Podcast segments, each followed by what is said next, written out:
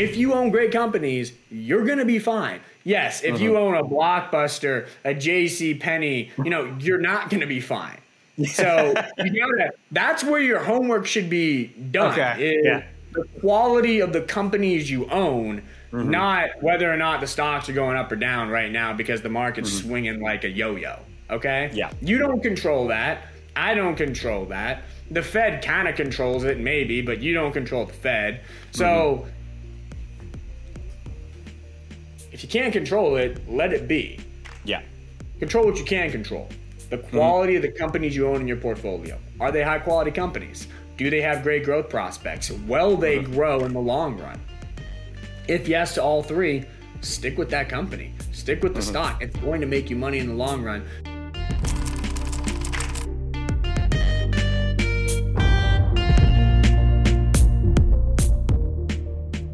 What's up, HGI investors, and welcome back to Hypergrowth Investing. I'm Aaron Davis, and as always, pleased to be joined by investment analyst Luke Lango. Luke, how are we doing today?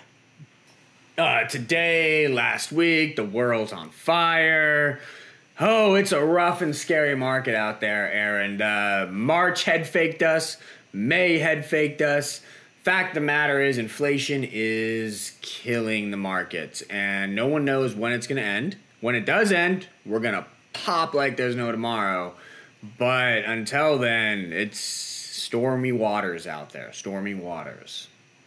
Well, with the world on fire, hopefully you can help extinguish a few fears, and I'm looking forward to getting into that in just a few moments. Uh, if this is your first time joining us, Hypergrowth Investing is the weekly podcast that picks the brain of investment analyst Luke Lango. Each week, we take an in-depth look at emerging tech and, and investment innovations, electric vehicles, cryptocurrencies, the metaverse, and more.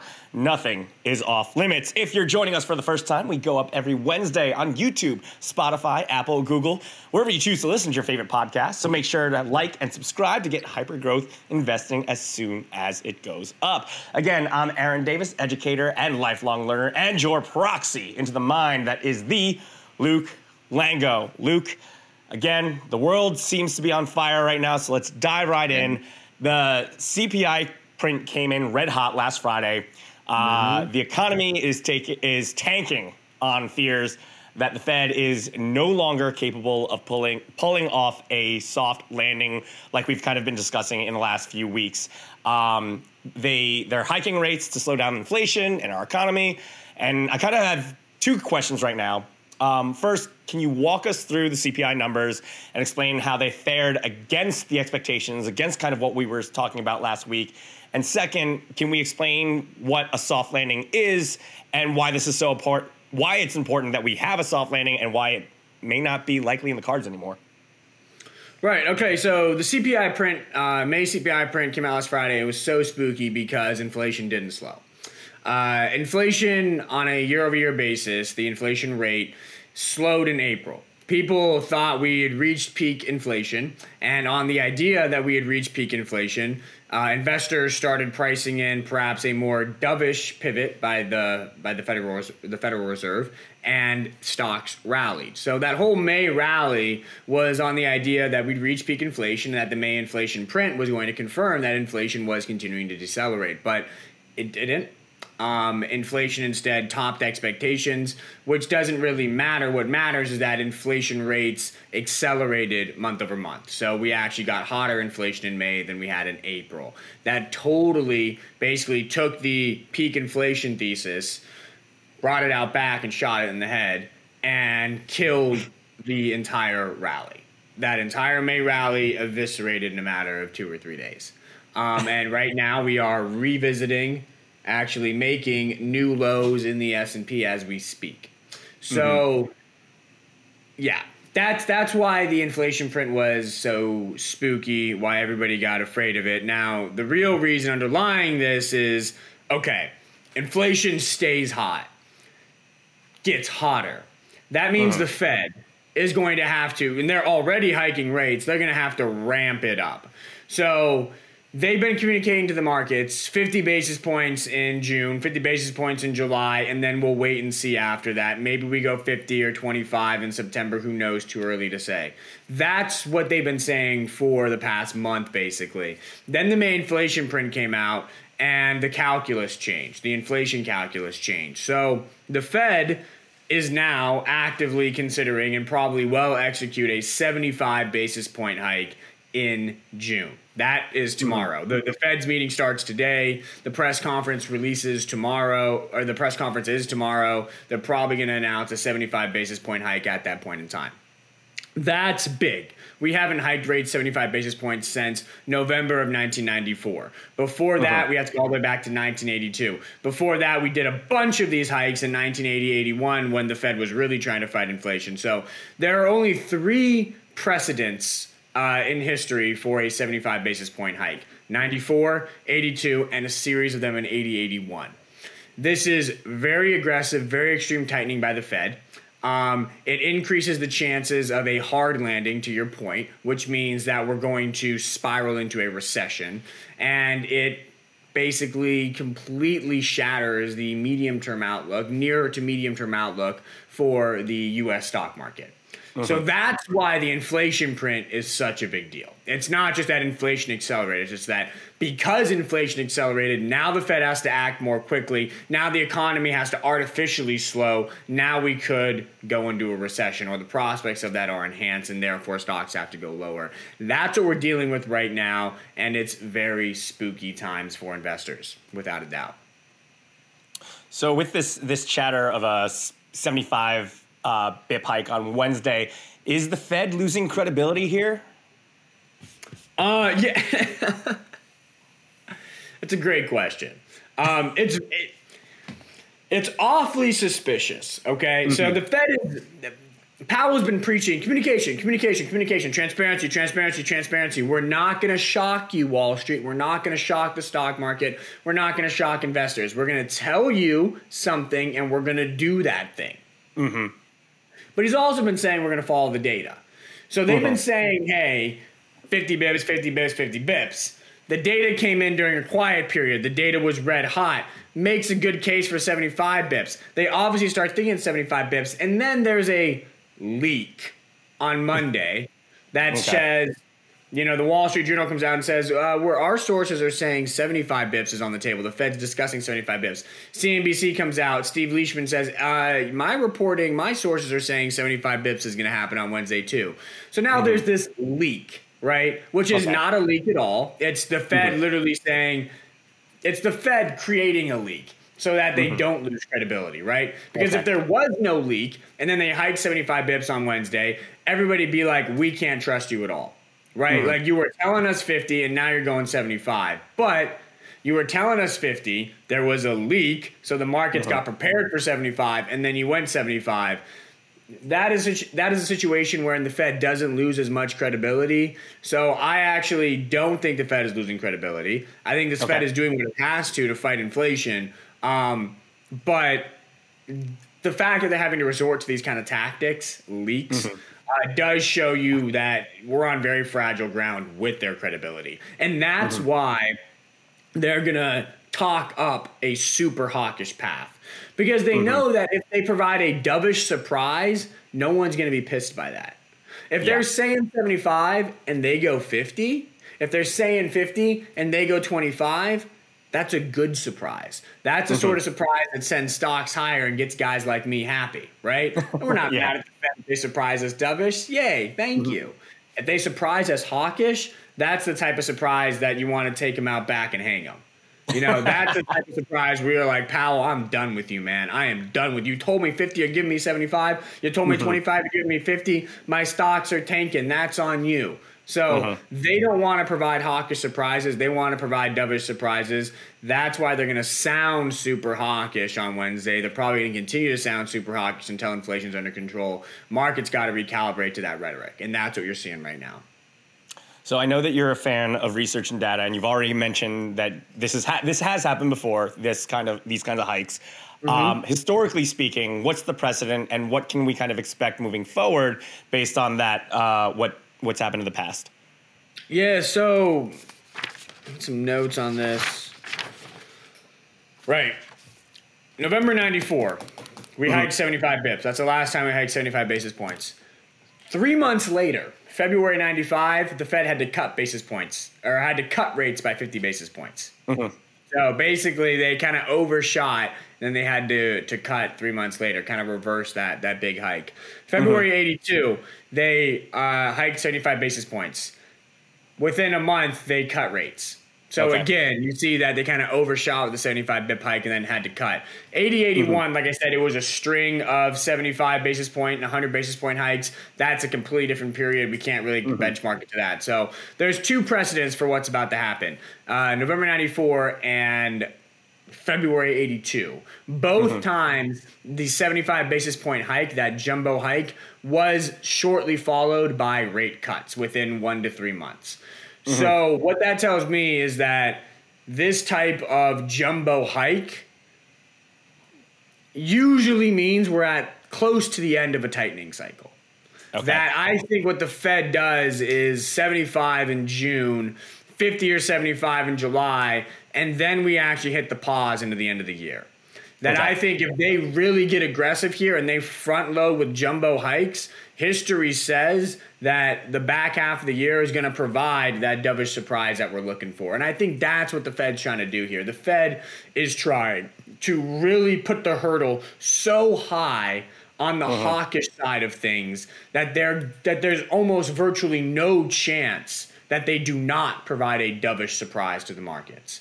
I think that's what's going on. So 75 in June, 50 or 75 in July, and then I start, you know, I, I think we start to get some dovish surprises in the back half of the year. Those dovish surprises, I still think, create the foundation for a rally in the markets. And that's why, despite the May inflation print, despite the Fed getting super hawkish, despite Treasury yields spiking to with the 10 years at 3.45% now, something like that, I mean, it's going parabolic. Despite all that, I am still constructive on the 12 month outlook for stocks. Things have to get worse before they get better, no mm-hmm. doubt. But I mm-hmm. do believe there at some point this whole situation has to break. Mm-hmm. Inflation, core inflation is coming down. That was really misunderstood in the May inflation print. Everybody talked about headline CPI. It accelerated year over year, but that was exclusively due to energy prices. Energy prices dropped in April, they rose again in May. That flip mm. is why inflation reaccelerated in May. Look at the core categories strip out food, strip out energy. Core inflation decelerated in May. Core inflation Okay. is now decelerated for two straight months. So you're mm-hmm. seeing core inflation trends get better and better and better and better, and that's because supply chains are improving and demand is moderating. Both of those things are going to continue. China's COVID policies, COVID lockdowns, we had like a spat of them for three or four weeks. Now they're gone. It looks like any and all COVID lockdowns we get in the future in China are going to be mm-hmm. temporary. They're not going to be widespread, and they're not going to impact production all that much. So supply mm-hmm. chains globally are going to continue to normalize.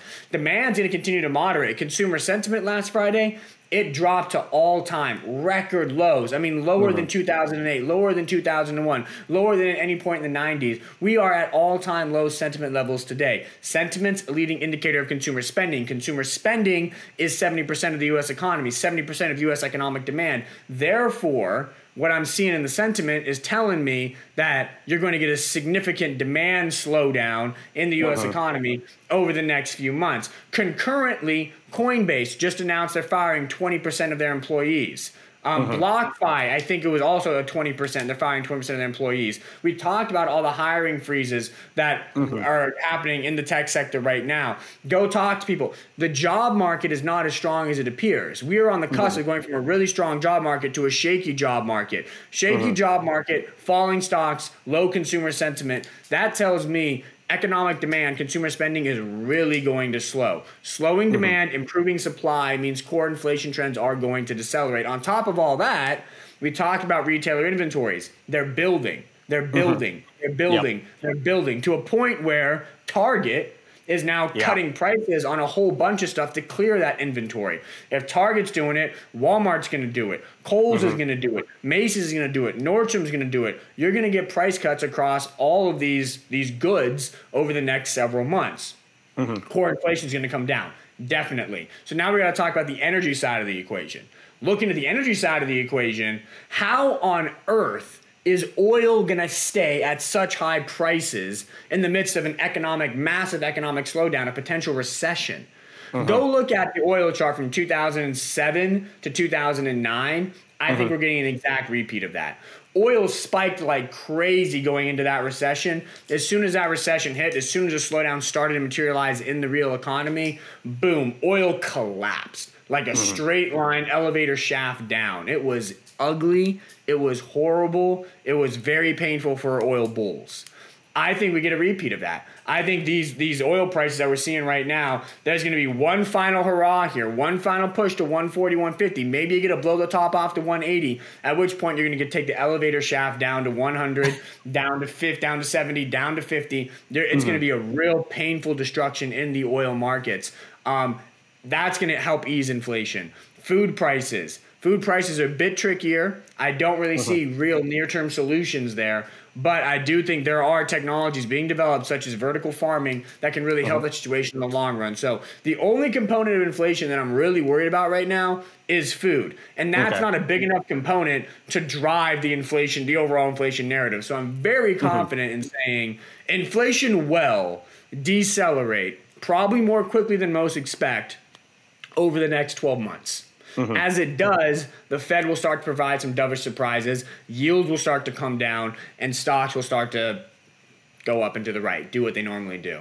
Um, getting to that point is going to take time, and mm-hmm. that's why we're not super bullish on June specifically, but we are bullish on the 12 month outlook because we do think that is what is going to happen, regardless of that hot May inflation print. Well, looking at that kind of 12 month outlook and also kind of thinking about how you're saying it's going to get worse before it gets better still. Uh, I think many of our subscribers are probably wondering, you know, how much more can stocks give up? And, you know, so can you walk us through what your thoughts are and the likely outcomes of what the S&P is going to look like uh, in the next 12 months? Sure, sure. Um, so I think one way to kind of benchmark your expectations of how low can stocks go uh, mm-hmm. is to assume a recession is going to happen and then okay. work from there. Okay. So let's assume a recession does materialize in 20, maybe the back half of 2022 into 2023. Most economists are calling for a recession in the first half of 2023 or the second half of 2023. So let's assume some recession materializes over the next 12 to 24 months. Okay. What happens to stocks? Okay. So we have precedents for this. There have been three major recessions uh, since 1982. Okay, mm-hmm. since 1985, like kind of the modern economy. Um, we had 2008. That was a major, deep recession. Mm-hmm. Corporate earnings, as judged by the S&P 500's earnings per share, dropped about 60 percent during 2008 2009. Okay, so a massive wipeout. We had 2000, 2001. That was another recession. During that period, corporate earnings dropped about 30%. Uh, then we had the um, 1989 to 1991 recession, corporate recession. Corporate earnings there dropped about 25%. percent uh huh So we can see that based on these three recessions, there is one, a very deep one, where earnings just got crushed, minus 60%. Then there were two kind of shallow recessions, Re- recessions nonetheless, but shallow, run of the mill, regular recessions, if you will. Mm-hmm. And those cut earnings by 30%, call it. Mm-hmm. So, what we can expect is that if what happens is a deep recession, earnings mm-hmm. are going to drop by 60%. If what happens is a shallow recession, earnings are going to drop by 30%. I think it's very unlikely we get a deep recession. The mm-hmm. consumer is too strong in terms of household balance sheets balance sheets. Corporations are too strong in terms of uh, corporate balance sheets. Um, mm-hmm. And the labor market is too strong. I know I said the labor market is going to weaken dramatically, but we're at 3.4% unemployment. Uh, mm-hmm. So even if we weaken substantially to 5%, 6%, we're still not talking 10, 11, 12% unemployment that we saw during 08, 09. So I don't think we get a deep recession. I think that is like a 2%, 3% likelihood. Uh-huh. What is a much more likely outcome is a run of the mill, shallow, regular old recession. Uh-huh. If that happens, corporate earnings drop by 30% over the next 12 to 24 months. That's what history says. Mm-hmm. Let's say corporate earnings peak here in the second quarter of 2022. Let's say this is the peak. This is as good as it gets. Mm-hmm. Earnings per share on a trailing 12 month basis for the S&P 500 are about $216. So we're looking at mm-hmm. 216 bucks in EPS. Take 30% off the top. We're looking at $150 in EPS over the next 12 to 24 months if a recession hits. That mm-hmm. is a big drop, 30% drop. One might think, mm-hmm. okay, if earnings drop 30% to 150, stocks got to drop another 30%, right? Not right. Because okay. what also happens during um, recessions mm-hmm. is that the earnings compression is offset by some multiple expansion. And it's mm-hmm. offset by some multiple expansion for two reasons. One, during times of economic pain, of mm-hmm. recessions, of contraction, treasury mm-hmm. yields, long term treasury yields go lower. As mm-hmm. long term treasury yields go lower, that provides room for equity multiple expansion.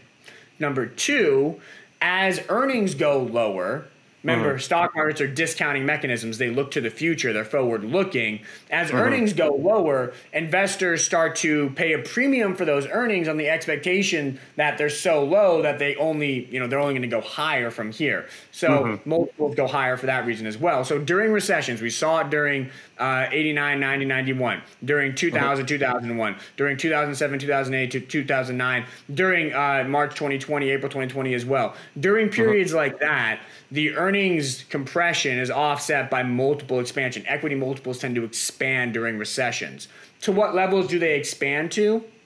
Well, you look at um, 89, 90, 91, you're looking at something like a, we went from around an 11 times trailing earnings multiple to about a 22 times trailing trailing earnings multiple. So a pretty big jump. You look mm-hmm. at 2000 2001, we went from about 25 to 30. You look at 2007 2009, we went from about 16 17 all the way to about 27. So we always get to this level of like 25, 26, 27, 28, 29, 30 times trailing earnings during recessions.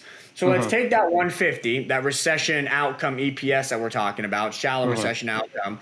Let's throw a normal recession multiple on it, something like 27 and a half. Remember I said it's between 25 and 30, so let's call it, let's take the midpoint. 27 and a half, boom. And you're looking at a price target for the S&P 500 of over 4,000, something close to 4,200 within the uh-huh. next 12 to 24 months. We're at 3730 as I as I as I speak right now. Mm-hmm. So 3730, 4200 over the next 12 to 24 months. Yes, you mm-hmm. got to discount that back because money has a time value. Discount it back by 10% per year. We're looking at what should be a fundamental fair value bottom or close to one at current levels, depending if this shakes out over the next 12 months or 24 months. Obviously, mm-hmm. the more you discount, the more years you have, the more uh, the lower your net present value goes today. But the fact of the matter is, the math here, the simple EPS math based on what EPS does during recessions, what P multiples do during recessions, uh-huh. if we get a shallow recession, the math strongly supports the thesis that the S&P 500 is fundamentally either fairly valued or undervalued today meaning mm-hmm. it is probably a good time to start dip buying. And if you've already been dip buying, it's a good time to continue dip buying. Mm-hmm. Stocks, every bear market turns into a bull market. Stocks always rebound. When they're down 20%, it's usually, no, it's always a good idea to buy if mm-hmm. you have a five year plus time horizon. And most investors should, all investors should. So that's the, man, I just said a lot of words there. But. I think, that, I think it's quite impressive that you knew all those numbers off the top of your head. So that's I'm, the. that, well, that, that's, the, that's the math behind um, the S and P 500 and where it could go over the next 24 months, and why below 3,800 it looks pretty compelling. And you did that all that on a napkin, right? Yeah, yeah, some napkin. Are these considered napkins? yeah.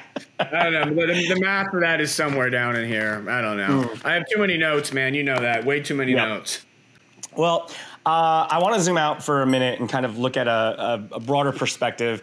Uh, I read an interesting quote that you used in uh, one of your uh, paid investor play subscribers uh, list, and I thought it would be interesting if we kind of talked about it here. Uh, it's sure. a quote from Warren Buffett, and it reads uh, Something different happens all the time. And that's one reason economic predictions just don't enter into our decisions. Charlie yep. Munger, my partner, and I, in 54 years now, never made a decision based on an economic prediction. We make business predictions about what individual businesses will do over time, and we compare them to what we had to pay for them. But we have never said yes to something because we thought the economy was going to do well in the next year or two years. And we have never said no to anything because we were right in the middle of a panic. But when you get into economics, there's so many there's so many variables and the truth is you've got to expect good times and bad times in business. Uh, my question basically is, is can you expand on this and explain how this factors into yeah. your decision making processes in the markets? Yeah, I love that quote because um, during bear markets, we all become traders and mm-hmm. we all become obsessed with the short term phenomena.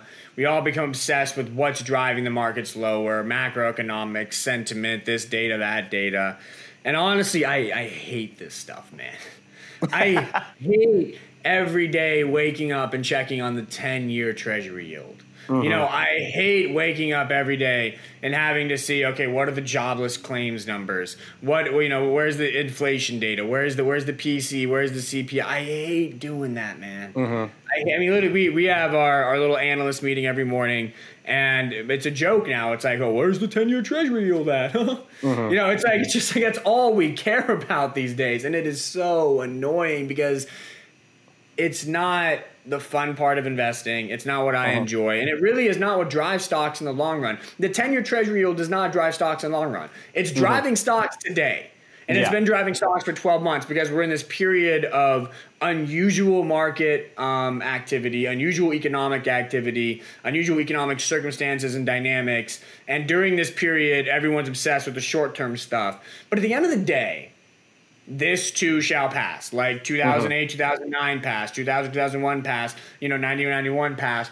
All these things always pass. Every time they're mm-hmm. different, right? In 08, 09, it was all about the housing crash. And everybody mm-hmm. at that time was obsessed with where are home prices going to go? How low can home prices go? And people thought that by timing a bottom in the housing market that they would be able to time a bottom in the stock market and be able to get the best prices possible for assets and part of that is true but the fact of the matter is, if you just bought any good stock, any good company's stock during that period, regardless of when you bought it, early 2008, mid 2008, late 2008, early 2009, mid 2009, late 2009, regardless of when you bought that, mm-hmm. you made a lot of money in the three, in the subsequent three, five, and 10 year periods.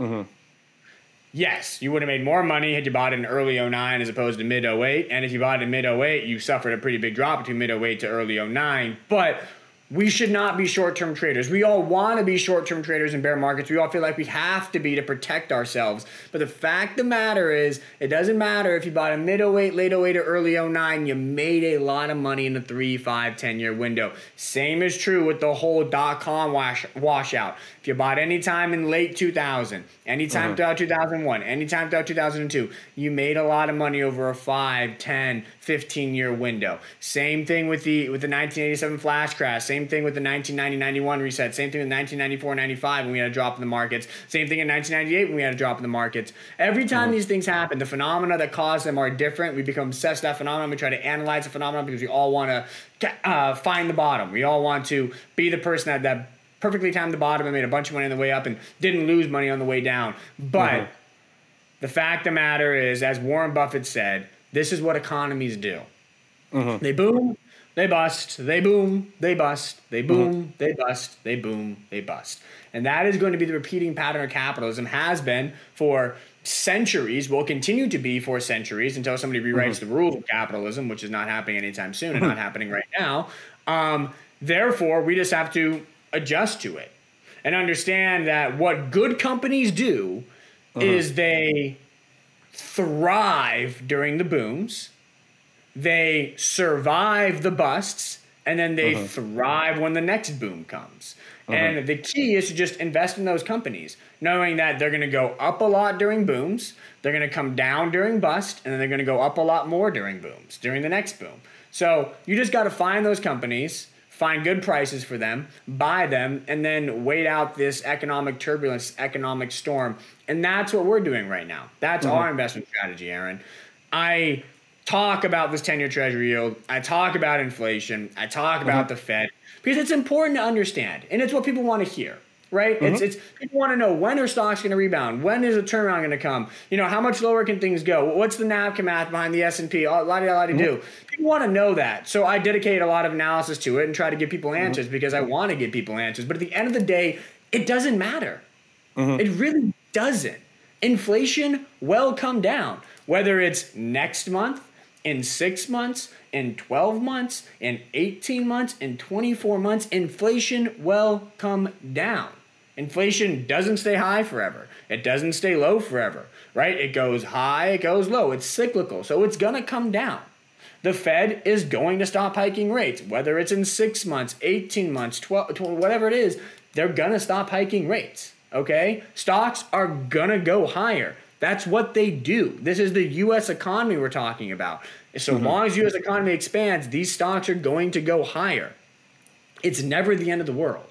So get rid of the apocalyptic thinking, throw it in a trash can. Those people are never right. Well, uh-huh. broken clocks are right twice a day. So there's mm-hmm. this Jeremy Grantham guy, right? And he was calling the super bubble. Uh, he's a billionaire investor and, and a very, very good investor. And everyone thinks he's a genius now because he called the super bubble back in January 2022. He's called a super bubble in January in every single year since 2010. So he was wrong for 11 years and then right for one. Broken clock, right? Twice, you know, twice a uh, twice a day. So I just think that you you cannot give in to the apocalyptic thinking, and at the same time, don't become obsessed with the near term gyrations and mm-hmm. up five percent, down five percent. Where's the ten year Treasury yield? What's the Fed going to do? Inflation, la di da la di do. It's easy to become obsessed with that. I become obsessed with that sometimes, and I have to have mm-hmm. my team pull me out and say, Luke, get your head out of that stuff. Like, mm-hmm. look at the big picture. Is technological transformation continuing? Yes, absolutely. Are we using more digital money today than physical money? Yes. Is that share growing? Yes. Are we shopping online more? Yes. Are there really exciting innovations coming to online shopping, such as extended reality, augmented reality, enhanced online shopping? Yes, mm-hmm. absolutely. Are we spending a lot of times on our phones? Yes. Is that time growing? Yes. How about streaming? Are we watching watching a lot of streaming? Yes. Are there really cool innovations coming to streaming? Augmented reality, metaverse, in you know, immersive reality situations? Yes, mm-hmm. yes, yes, yes. Are is cloud growing? Is everything becoming remote, hybrid? Yes. Are we shifting to electric vehicles? Yes. Is clean energy becoming a big thing? Yes. Is solar dominating all new energy installations globally? Yes. Is mm-hmm. hydrogen starting to come into its own? Yes. Is quantum computing this really emerge this really exciting emerging technology field that promises to reshape computing as we know it? Yes. Is synthetic biology uh, this emerging field that could rewrite the code, the DNA of life? Yes. Could that absolutely change everything about everything? Yes. Is vertical farming a new way to create food sustenance, food security, food independence? Yes. All of these things are still happening. They will continue to happen through this crisis. They will thrive once it passes. So zoom out and look at the big picture. Let stocks go down 10%. Let them go down 20%. Let your portfolio mm-hmm. get hit 50% so long as you are invested in fabulous companies led by mm-hmm. fabulous people doing fabulous things. Then you will very likely make mm-hmm. very good money in the stock market over the long run. You just have to have patience as your guide. And mm-hmm. I think that's what that quote really means to me. And Buffett is mm-hmm. the best investor of all time, and that's what he does. Mm-hmm. He doesn't care about inflation. He doesn't care about economic predictions or the Fed or interest rates or yields or anything. He just finds good companies. He finds Coca Cola. He finds mm-hmm. McDonald's and he just sits and he just waits for them to sell a lot of drinks and a lot of burgers and he makes a lot of money. That's what he does. Mm-hmm. And he invested throughout the 70s which was this period of runaway inflation, way worse than we saw today. With the Fed that we talked about it, 75 mm-hmm. basis point precedent, we had yeah. uh, 94, 82, and then we had the series of them in 80, 80, 81. Buffett was investing during all of that. So it's not like Buffett hasn't seen this before. Mm-hmm. Buffett has seen what we're seeing times 12 on steroids. And still, for 54 years, he never made an investment decision based on economic predictions or because the economy is going to do well over, over, a one to two year period because the economy is going to do poorly over the next 12 months. He found mm-hmm. good companies with great growth prospects and bought them at very reasonable prices. And if you just take that outlook mm-hmm. and apply it to the market today, you're mm-hmm. going to see so many opportunities, Aaron. So many opportunities. So, so mean, why do you think that? Go ahead. So why do you think it's so hard for art for people to to wrap their head around that concept? Uh, is it the me? Is it you know media telling them that you know that you know this is the worst time ever to be invested? Is it you know people who who are the quote the anti Luke who are quote who want to go based on the economy? Why why is it that such a hard concept for people to get their heads around when it when the way you explain it it just it does seem so simple. Uh, there's a few reasons. Um, one, loss aversion. Humans mm-hmm. hate to lose money. Humans hate risk. Uh, mm-hmm. So when they are losing money, when they see their portfolios dropping, their stocks dropping, they freak out and have visceral knee jerk reactions to that and mm-hmm. try to come up with any solution possible to stop the bleeding, to stop them from losing money. Very few people are just like at ease with just, again, the coffee can method, just buying a stock, putting in a coffee can, and not checking on it five years. Mm-hmm. Very few yeah. people can successfully pull that off because humans, by creature, are creatures that are loss averse. And when they see losses, mm-hmm. they want to react to that and stop it. So that is one reason. Um, mm-hmm. The second reason is the media does play into this. Um, fear sells like crazy, man. I mean, I, I can tell you, mm-hmm. working in the media industry, understanding how this stuff works, fear sells like crazy. It gets clicks. Mm-hmm. People are just drawn to it. And so, yeah, the media plays it up. Dow drops a thousand points. Man, you bet that they're going to have CNBC, Bloomberg, Wall Street Journal, they're going to have so many articles about that. Notice mm-hmm. how when the, the markets have a really bad day, mm-hmm. you can count on the mainstream media outlets to somehow spin the nastiest, scariest headline possible. Mm-hmm. You know, the the Dow dropped a thousand points, worst day since la di la di do. Mm-hmm. When it's like a thousand points today is like not that much compared to a mm-hmm. thousand points back in 09 because the mm-hmm. index was much smaller. So let's talk about percent returns, but you'll never see that. What you'll see mm-hmm. is whatever is the scariest sounding headline, that's the one they're going to run with because that's the one that's going to get clicks. That's the one that's going to freak you out the most and get you to react in your portfolio. Uh, so there's definitely that part of it going into that and into this mm-hmm. why people don't just kind of sit back and relax. And the third thing is people like drama. Mm-hmm. As much as we act like we don't like, you know, all this stuff, people love drama. Why do you think, you know, Kim Kardashian has created an empire with that, what is it, Keeping Up with the Kardashian show? Mm-hmm. Um, yeah. Uh, there's this new one on Hulu about Pamela Anderson and Tommy Lee Jones. You mm-hmm. know, like these are all just drama. They're just drama, drama, drama, drama, drama. Humans mm-hmm. love drama. So when you get drama in the markets, market volatility, humans are drawn to it. They're captivated uh-huh. by it.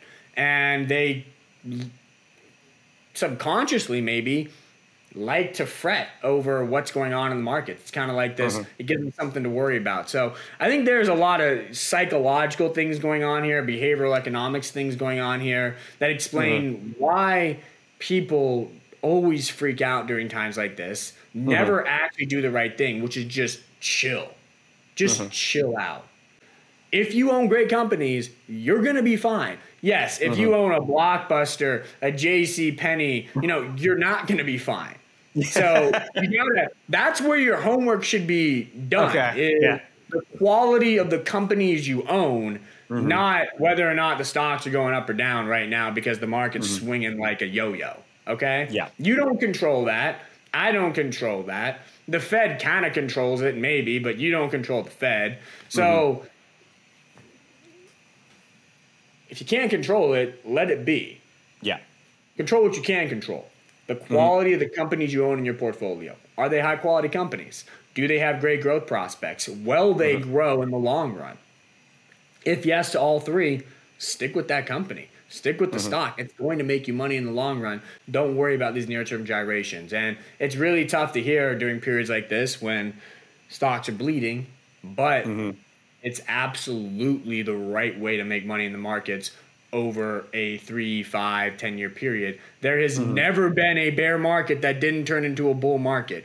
Every mm-hmm. time S&P 500 just closed in a bear market, every time investors bought, as soon if, if you were an investor and all you did, your entire investment strategy for the past 50 years was every mm-hmm. time the S&P 500 entered a bear market, I just bought everything. Mm-hmm. that was your entire strategy. You would have made so much money.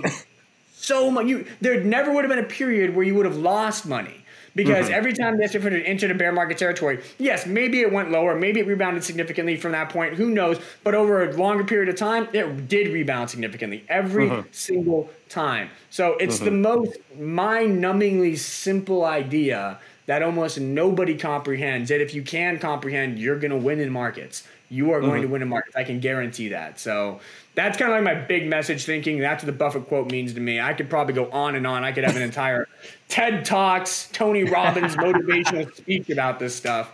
But mm-hmm. that's really how I feel. And so that's why mm-hmm. the bulk of my analysis on a day to day basis is dedicated to just understanding the, the core business fundamentals of the companies we invest in. And mm-hmm. why I really believe, really believe in those companies. People are like, the stock's down 50%. How do you still like it? I don't care about the stock. Mm-hmm. I care about the company because if the company continues to succeed, the stock will follow suit. Mm-hmm. The stock can do all this sort of stuff in the near term, but in the mm-hmm. long run, if the company does this up and to the right, the stock's gonna yep. go up and to the right too. That's just how things work, fellas. So mm-hmm. I keep it simple, I keep it basic, and that's that's what I'm gonna continue to do because I truly, fundamentally, to my core, and the data backs it up, believe that is the best way to invest in markets well, not to kind of continue playing on fears, but uh, crypto is also took a hit on the heels yeah. of Friday's CPI print. Mm-hmm. Um, can you explain what's going on there? Yeah, well, crypto markets are in disarray, uh, mm-hmm. absolute disarray right now. Uh, what's going saw, on there? We saw Celsius halt uh, swapping, yeah. trading withdrawals on yeah, their I mean, platform. What, what's going on there, Aaron, is that uh, DeFi was the central component, the biggest value driver of the cryptocurrency markets. Mm-hmm. And DeFi has shown over the past month to have some significant issues. Mm-hmm. And it is shaking confidence, investor confidence in the, the core part of the cryptocurrency ecosystem. Everything mm-hmm. revolves around DeFi. Yes, there's NFTs. Yes, there's metaverse. Yes, there's these mm-hmm. other things. But. DeFi is the bread and butter, right? Mm-hmm. It is it is the the central point, the central thesis, the calling mm-hmm. card of cryptos right now or so far. Mm-hmm. That central point is getting smacked. You had the mm-hmm. Terra wipeout, Celsius halted, like you said. That's going to go to zero. Um, mm-hmm. So you've had two pretty major projects just basically be belly flops and go to zero. Confidence is being shaken in that industry. The entire crypto ecosystem, as a result, is collapsing. Uh, technically speaking, we're showing support around the twenty thousand dollar level, which is important because that's the realized price line of mm-hmm. Bitcoin. Um, realized price is the, co- the average cost basis of all investors in the market. During previous bear markets, previous crypto winters, you saw Bitcoin stabilize at the realized price line, uh, just below the realized price line. There was a real battle between bulls and bears every single time, and then eventually there was the breakout. Um, that happened every single time crypto winter to winter. This crypto winter, realized price lines right around 23.6, 23.5. We're at what? What are we at right now? We're at 22.4. So we're battling. We're battling there uh-huh. at the realized price line. That's technically a good sign. In terms of time, previous crypto winters have lasted anywhere from 12 to 14 months. We're working on month seven right now. So uh-huh. it looks like, you know, we're seven months into what should be a 12 to 14 month bear market. We're already fighting uh, at that realized price line around 23.6. So it, it looks like what's going to happen in the crypto markets over the next few months is consolidation. that mm-hmm. we've kind of done the wipeout now, and we're going to mm-hmm. now fight. We're going to have a bull mm-hmm. bear yo yo fight at around 22, 23, 24, maybe 2021. So in that 20 to 24 range, we're probably just going to bounce and consolidate for the next five to seven months. After which, I think we enter a new boom cycle, a new bull cycle, because we have the Bitcoin halving in early 24. Mm-hmm new boom cycles tend to correlate with those halvings. They start about a year before. That puts us in 1Q23. That matches up with the 12 to 14 month timeline of the current crypto winter. So, what mm-hmm. I see happening in cryptos is consolidation over the next five to seven months, followed by a new boom cycle that brings Bitcoin probably to new highs, probably to $100,000 over the subsequent two to three years. Um, and from that perspective, I think if you're going to take shots, mm-hmm. now may be a good time to take some shots, though mm-hmm. not a lot of shots, because the key mm-hmm. here is altcoins are going through their their dot com flushing, their dot com mm-hmm. purging. Mm-hmm. And what that means is that most of these projects are going to go to zero. Um, We uh-huh. have the saying that 98% of cryptos are going to go to zero. And I think mm-hmm. that's true. I think 98% of the projects out there are going to end up being completely worthless in the end, even though the entire crypto market is going to be worth a lot of value in the long run um, mm-hmm. a lot more than what it is today. 98% of what's in existence won't be around to carry the torch. What's going to carry mm-hmm. the torch are the top 2% today and then new projects that come online over the next few years. Right? Mm-hmm. When you look at the dot com boom and bust, a lot of the companies that actually carried the torch and became giants of the internet, um, mm-hmm. whether it be Facebook, Shopify, um, mm-hmm. Atlassian, Twilio, Square, Roku, these were all companies that were born after the dot com flushing. They were born in mm-hmm. 05.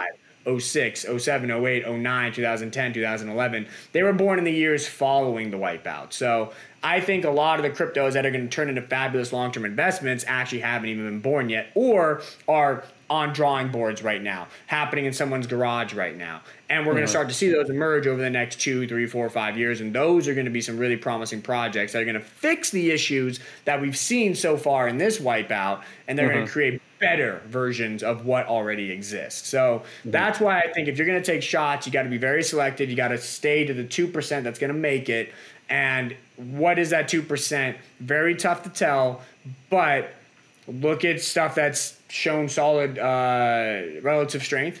Look at stuff mm-hmm. that has great teams where the value prop actually makes a lot of sense and where the business idea has longevity. So that's what we're doing right now. We're doing what we call the 10 year sniff test. So we're mm-hmm. looking at a crypto and we're saying, are we 95% sure this crypto is going to be around in 10 years? Mm-hmm. If yes, buy it. If no, mm-hmm. pass. Mm-hmm. We're doing that 10 year sniff test, to everybody, because the reality is if a crypto does survive over the next 10 years, then it's undervalued today. Mm-hmm. But okay. 98% of cryptos won't pass that sniff test. So mm-hmm. that's what we're doing. That's our game plan for cryptos at the current moment. So we talked about this a little bit last week, but with what happened with Terra, what what's happened Monday with Celsius, does this suggest a need for regulation? And I think we, I mean, we did talk about you. You you think that it's going to happen most likely anyway. Um, yeah. But what does this mean long term for crypto once that regulation starts setting in? How does yeah, that no, affect that 10 year Absolutely, Aaron. I mean, the recent developments in the crypto market have underscored that we need regulation. Regulation is, an, is a necessary evil. There's mm-hmm. a lot of Bitcoin maxis out there, crypto maximalists that are like, no, no regulation, free markets forever. Cryptos are designed to be um, mm-hmm. deregulated, uh, non regulated. They're going to survive on their own. No, they are not. They just mm-hmm. aren't. You know, I like to think of myself as a realist, an optimistic mm-hmm. realist. I mm-hmm. believe in the future of cryptocurrencies. I think they can transform the world. They, re- they already are transforming it. Their transformation is going to grow in influence. But if you want the most beneficial impact, the most sustainable growth in this industry, you need regulation. You need mm-hmm. loose regulation. We've talked about this before, Aaron. There's mm-hmm. zero regulation, there's tight regulation, and then there's that mm-hmm. down the fairway of loose regulation. If we hit mm-hmm. down the fairway and get that loose regulation, that is the stage upon which we can truly see cryptos impact and change the world because mm-hmm. confidence is destroyed in this market right now. Mm-hmm. Who trusts yeah. a DeFi project? Like, see, like I don't know how I could trust a DeFi project right now. Mm-hmm. It is, I mean, Terra, Celsius, and then exchanges, Coinbase cutting 20% of employees, BlockFi mm-hmm. doing 20%. I mean, it's just, it is, why have faith in this market? What recent developments have underscored is in order for 95% of us to have faith in the cryptocurrency markets, mm-hmm. we need some regulation. We need a hand on the scale to help us have faith. And mm-hmm. once we get that, it's going to be a long time for us to adjust and evolve and craft regulation that is down the fairway, that does promote mm-hmm. innovation without hindering growth, that does promote security without freaking people out. I think that is going to be a tough task, but we're going to mm-hmm. do it. And once we do, it's going to create a stage for cryptos to really take over. And I think that regulation wave is going to come in mm-hmm. 23, 24 25 mm-hmm. and is going to be a catalyst for that boom cycle I'm talking about. That mm-hmm. I think good regulation, loose regulation will be a basis for cryptos to move higher. Mm-hmm. So I'm actually looking forward to the next sort of wave of regulation. I think it could add some real clarity and inject some real certainty and confidence back into these markets. So how long do you think it'll be before we have that same confidence that we had 24 months ago in the crypto space? Where everybody oh, and their oh, mother was time. talking know, about you know the, um, Bitcoin, uh, Ethereum, Doge, Shiba, and, and everything in between, all the good and the bad. But everybody was in, everybody knew it, and everybody was invested in it, and everybody wanted to be a part of it. Yeah, I mean it's going to be a long time, man. And the reason it's going to be a long time is uh, back when I was was an athlete a long time ago, uh, not anymore. Uh, I remember the saying was, "It takes forever to get into shape." Right? Uh-huh. I mean, it takes it takes weeks and months even to get into real tip top athletic uh-huh. peak shape, and it takes a week to get out of it. you know, like you know, you know, I, I played basketball, running mm-hmm. suicide all the time. That's, that's yep. how you got into shape. You know, you free throw mm-hmm. line and back, half court and back, other free throw line and back, half court and back. Just do that over mm-hmm. and over and over again. Run around the track. You know, you can spend all summer getting into shape, and then you take two weeks off, and you come back, and boom, you are back to square one. Uh-huh. Trust is the same way as shape. It uh-huh. takes forever to earn trust. And uh-huh. once you break it, and it can break very quickly, uh-huh. once you break it, it's going to take forever to re earn it. So, this re earning of trust cycle is going to take a while.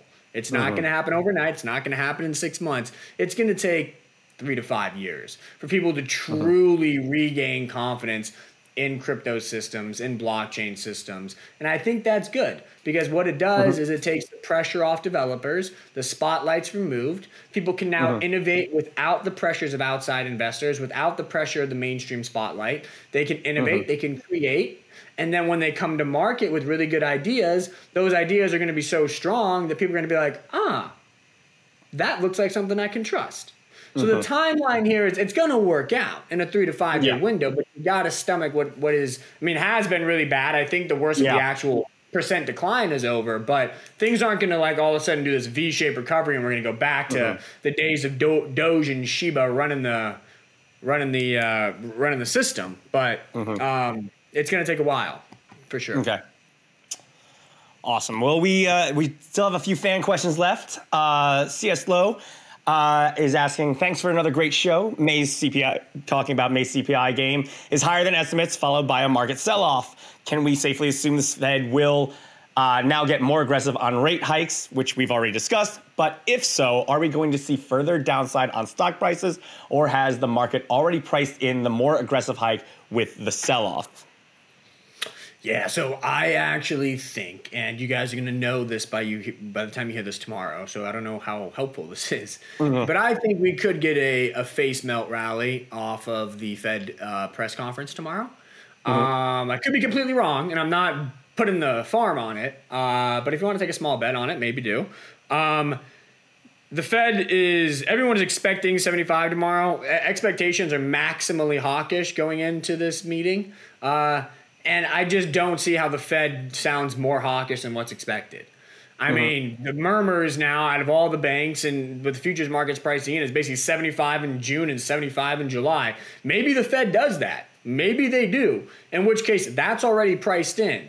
but mm-hmm. they also might go 50 and 50 or 75 then mm-hmm. 50 or 25 you know, like there's a range of outcomes on the more dovish sides that all mm-hmm. seem pretty likely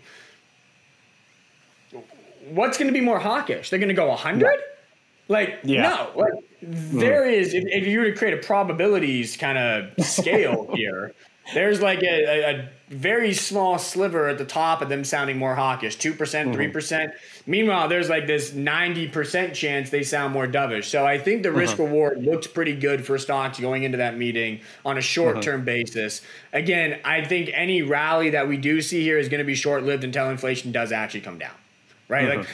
it's Yeah. clear to me the market's unconvinced by core inflation decelerating. I'm convinced by it. I think it's it's a sign that mm-hmm. it, headline inflation is going to come down. The market doesn't. I'm not going to fight the market. It's very clear to me the market is not going to sustainably rebound until those headline inflation rates start to top off and come down. So any bounce we see from the Fed that you know may happen this week, next week, I don't think is going to be long long term or long mm-hmm. lived unless we get that June print, that June inflation print, and it shows a peak in inflation.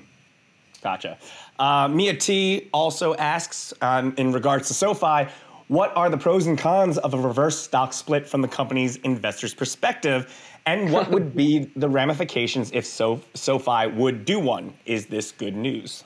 Uh, man, yeah, there's a lot of confusion about this reverse stock split over at SoFi. Let me be abundantly clear. A reverse stock split is not happening. I've Okay. gotten a lot of questions from subscribers about what do you think of the reverse stock split? Uh, uh, isn't that bad news? Uh, Shouldn't I sell? Like bad companies do reverse stock splits, right? Not good companies. They are not doing a reverse stock split. There is a vote going to Okay. shareholders that is going to give management the ability to enact a reverse stock split if they wanted to. Okay. So what's happening is a vote to give management power to do a reverse stock split, not a mm-hmm. vote to actually have a reverse stock split. So why is management doing this? The reason management is doing this actually kind of speaks to the irrationality in markets right now and the supremely undervalued nature of mm-hmm. SoFi stock. Okay. There are certain regulations and requirements among big banks that they can't invest in certain stocks, a certain amount of money in certain stocks that are trading below five bucks. Mm-hmm. That just that, that- that those regulations just do exist, and they exist mm-hmm. because stocks trading below five bucks are normally penny stocks, not great stocks, and that just is what it is. Mm-hmm. SoFi has a lot of big boys on its roster. A lot of big banks, a lot of high profile investors are bankrolling this company because it's a fabulous company. Nobody on earth expected the stock to fall below five bucks ever. Mm-hmm. Like they, they went public at that SPAC at 10, they went to 16, they got up to 2025, they were t- mm-hmm. touching on the door of 30. Everybody kind of thought this is a stock that's gonna go from 10 to 20 to 30 to 40 to 50 and just gonna be a long term compounder all the way to 100, 200, a lot of do. And that's just how people thought it was going to go. Markets have mm-hmm. gone crazy. We got a lot of irrationality. Now we're looking at SoFi stock knocking on the door of 5 That's wild. Management didn't see that coming. The big banks bankrolling it didn't see it coming. So now they're all mm-hmm. like, okay, we don't want to give up on SoFi. So if the stock does drop below five bucks, we need y'all to re- enact a reverse stock split so that we can stay in the stock. Because mm-hmm. we don't want to get to a situation where we're below five and have to sell out because of our stupid rules and regulations. So mm-hmm. if you fall below five, reverse stock split it, keep us in the game. That's basically what management is doing. So they want to uh-huh. have that ability as kind of like an ace in their pocket in case the mm-hmm. stock does fall below five bucks for a long period of time. They pull out that ace, they can do the reverse stock split without needing shareholder approval, and boom, mm-hmm. they can keep all that big money still in the pipeline. So mm-hmm. that's what's going on with SoFi. I don't think it really means anything for investors besides the fact that it screams, just like all the insider buying screams, that SoFi stock is ridiculously, ridiculously undervalued. Um, and actually, on that note, I'm going to do something real quick. 'Cause You know how much I love my SoFi. S O F I. Going to my openinsider.com. I didn't check it today, so I'm going to check it today. And I'm going to bet there was some insider buying yesterday. I'm just going to bet on it. ah, what do you know? There was. Yeah. cool. Anthony Noto, CEO, yesterday bought another $250,000 worth of shares. Harvey Schwartz, mm. board director, bought $300,000 worth of shares. Mm-hmm. Oh, these guys aren't dumb, man. They aren't dumb. Yeah. Anthony Noto was basically one of the biggest wigs at Goldman Sachs for a long time. CFO of the NFL, CFO of Twitter, COO of Twitter. This guy is a business, as business savvy as they come, and he is buying this dip hand over fist. I would, again, i have said it before, I'll say it again. I would align myself with this guy. He's mm-hmm. really smart. The team is great. The product is great. The platform is great. The business mm-hmm. model makes a ton of sense. The growth potential is amazing. The stock's way undervalued. I mean, this is one of those talked about earlier. Let's zoom out and look at the big picture, guys. Mm-hmm. Big picture is SoFi is the new bank.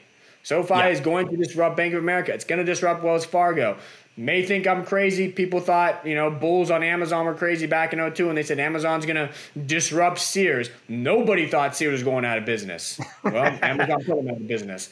SoFi's going to do the same thing. Same disruptive capability there. And if you buy it today and put in a coffee can, you're going to be up a lot in three years, five years, 10 years. This is one of those long-term mega winners. Buy mm-hmm. it and forget it. When I said earlier, right now is the time to find those stocks – hunker uh-huh. down in them and forget about all these gyrations and inflation and macroeconomic nonsense. This is one of those stocks. SoFi is 100% uh-huh. one of those stocks.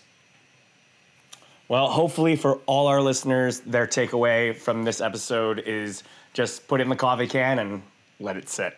Um, and again, great insights for them as always. Luke, do you have any last words before we wrap today? Um, you know, Aaron, not not really. We covered quite a bit of ground today, and I, I think you summed it up perfectly there. That mm-hmm. bear market, it's something about bear market, and I need to I need to go talk to a psychology uh, professor or something because there is some deep human psychological stuff going mm-hmm. on in bear markets where all of a sudden we all become short term oriented and traders yeah. and like just like on edge and during a bull market, every everyone's a buy and forget guy. You know, mm-hmm. everyone's a let me just buy this. I'm gonna make money in five years. Like that's what everybody is in bull markets. And all of a sudden, in bear mm-hmm. markets, you change. It's like why? Yeah. Why do you change? Because stocks drop 20, 30, 40%. It happens. Boom, mm-hmm. bust, boom. Um, mm-hmm. for anybody that's interested, I have a movie recommendation, so I'll, I'll end it on that note. Uh, okay. The guys who did Monty Python created a movie mm-hmm. called Boom Bust Boom, uh, and it's about the boom bust boom cycles of capitalism and how that this is just what markets do, and why you should never get too high at the peaks and never too low at the valleys, and instead just ride the waves through. Mm-hmm. Buy great companies and hold them through those long periods of times. I'd watch that movie. I watch it a decade ago on Amazon Prime. I don't know if it's still on Amazon Prime, but uh, I would definitely highly recommend at this point in time for people to watch mm-hmm. Boom Bust Boom. It's funny, it's cute, but it's mm-hmm. also mm-hmm. very accurate and should help you uh, be put at ease amid the current market storm because this is just what happens in markets. And buckle up, take the punches, and just make sure you own great stuff that's going to thrive when the turnaround arrives because the turnaround will indeed arrive inevitably. All right, movie recommendation from Luke Boom Bust Boom.